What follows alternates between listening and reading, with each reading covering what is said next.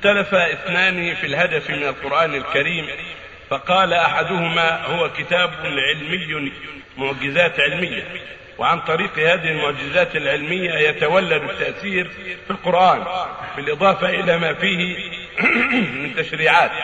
وقال الآخر القرآن كتاب أنزل ليكون كتاب هداية وقد تكون هناك إشارات علمية ضمن الكتاب تأتي تبعا وتشير إلى قدرة الله. نرجو الإبانة في هذا الموضوع وجزاكم الله خيرا القول الثاني هو الصواب.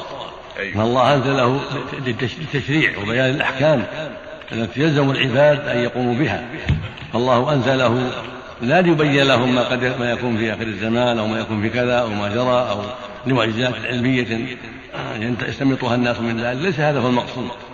المقصود من إنزال كتاب الله أن يعلم الناس أحكام دينهم وما شرع الله لهم ويعرفهم بربهم سبحانه وصفاته وأسمائه وبحقه على عباده جل وعلا ويقص عليهم أخبار الرسل وأخبار الأمم وماذا جرى عليهم وماذا حصل لمن استقام على دين الله من النصر.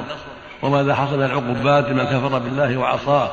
ويبين لهم الأحكام التي هم مأمورون بالأخذ بها والامتثال لها.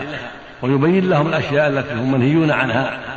فهو كتاب هداية كتاب تشريع كتاب بين الله فيه جل وعلا مراده من عباده وبين فيه صفاته وأسماءه وبين في وبين في حكمته في خلق الجن والإنس وفي إرسال الرسل.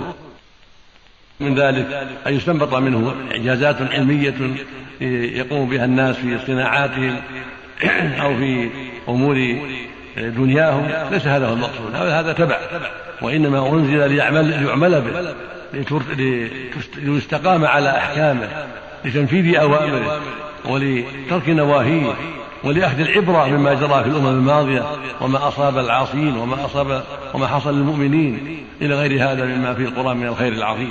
والحث على مكارم الأخلاق ومحاسن الأعمال والبعد عن مساوئ الأخلاق وسيء الأعمال.